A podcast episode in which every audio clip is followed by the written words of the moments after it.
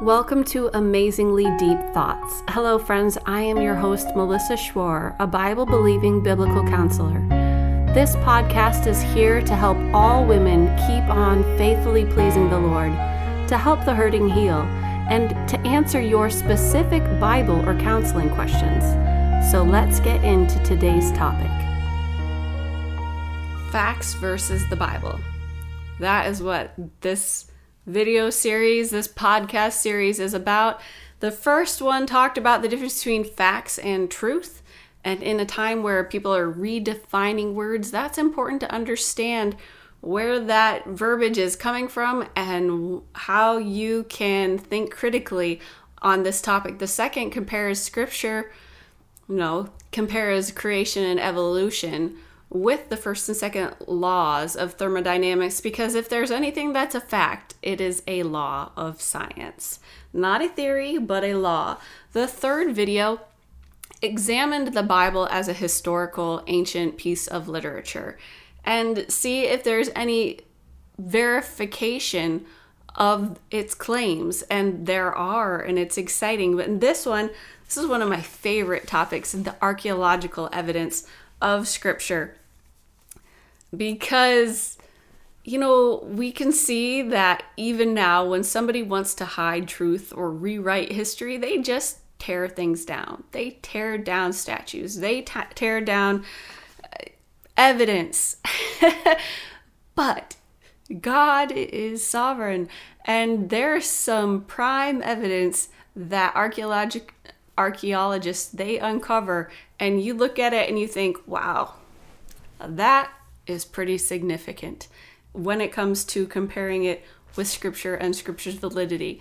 The first thing I want to talk about, and I do discuss these in my book, um, The Amazingly Deep Roots, and this is a six months day to six month day to day devotional. And in the last section of it, I talk about can, why can we trust the Bible, and I cover this archaeological evidence and I give sources.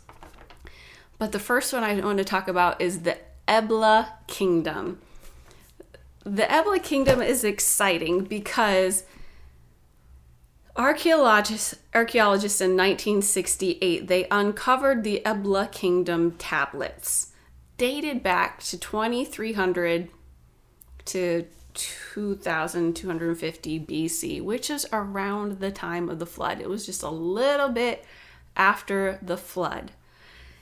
And on that tablet, it says that there it lists the five cities of the plains in the exact order of Sodom, Gomorrah, Admah, Zeboim, and Zoar. That order is listed on this tablet dated 2300.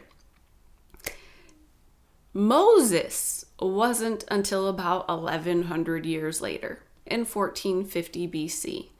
Now, Moses wrote the first five books of the Bible. But how would no, Mo, Moses know about creation? How would Moses know what happened before the flood? How would Moses know the details of the life of Abraham?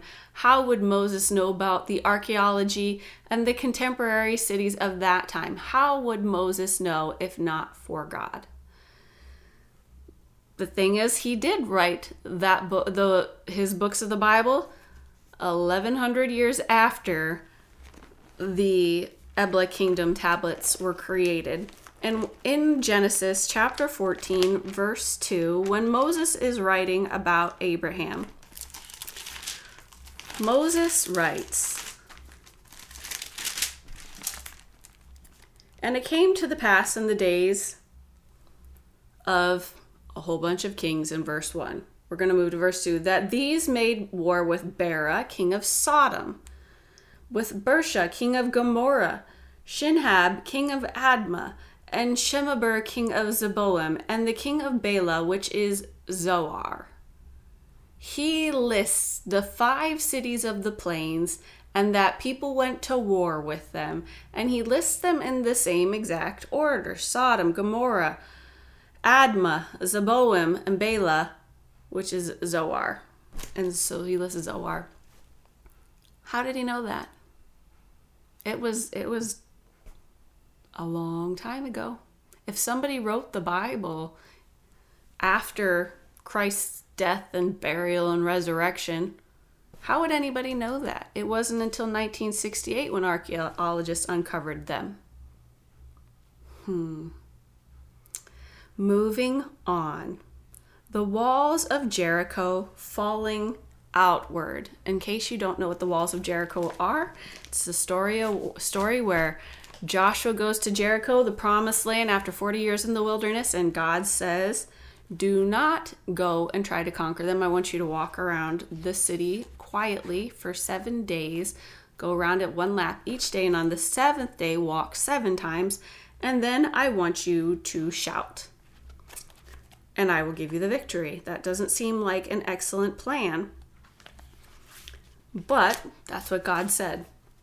Well, during the excavations of Jericho in 1930 to 1936, Garstang found something so startling that a statement of what he found was prepared and signed by himself and two other members of the team.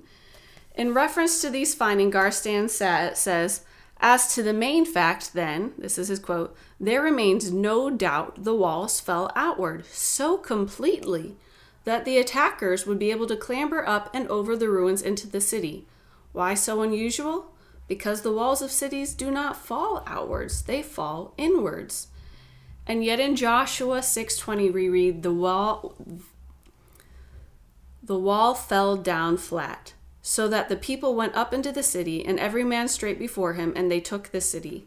The walls were made to fall outward. Only God can do that. And then it was preserved. And then from an aerial viewpoint, you can take those pictures and you see it fell outward.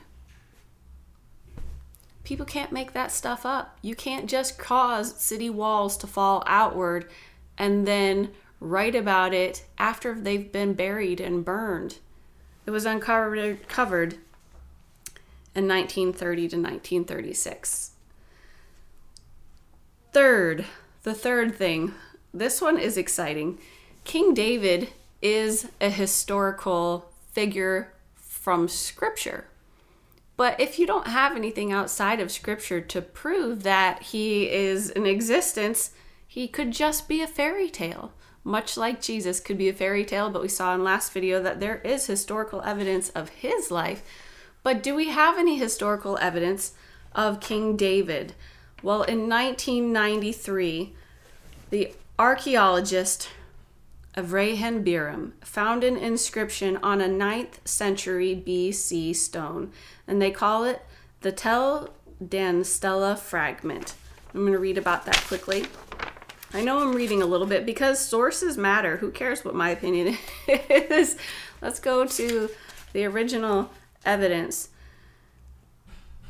The inscription it it, men- it mentions an Armenian king who defeats the king of Israel as well as the king of the house of David.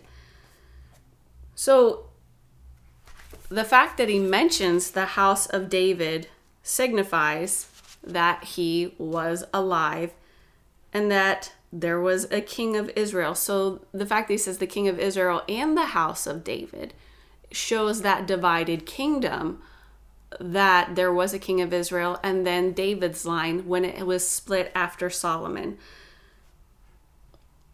The fact that any secular king who not only mentioned the house of David, but also both the king of Israel and the king of Judah went to battle together is pretty significant.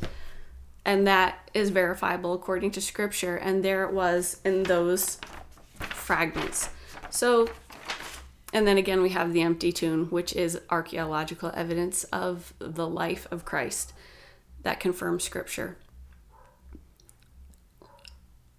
My question always is do you want did you do you really want truth? Because facts are little pieces of a puzzle that point to truth. If you have so many pieces of a puzzle and they are all building a picture that point to something, that cause some clarity, why do you deny that if you're honestly seeking to know truth? But if you just do not want to believe something, then you just ignore those pieces of the puzzle.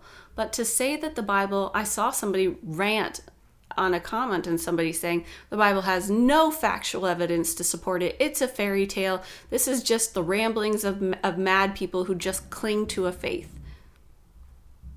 And I would say that that person is dishonest and hasn't taken the time to truly look at the facts that support scripture. So, thus far, there is. I would like to see some evidence to support some other holy book in this way, or even to support the ideology of evolution for that matter. Um, there's far more facts to support scripture so far than any other theory that I've heard or any other holy book that is out there. So, moving on, we're going to have, I'm going to talk about more science in the next ones. I'll record those. Those will probably, I think, come out in December. So, they're going to talk about DNA and the origins of life and irreducible complexity. So many exciting words, but they are important. Um, and geological and the fossil evidence that supports the flood. Because people say that it's not there, but again, that's a falsehood. So I hope to see you then. I guess I won't see you, but you'll see me or hear me. Okay, that's all. Talk to you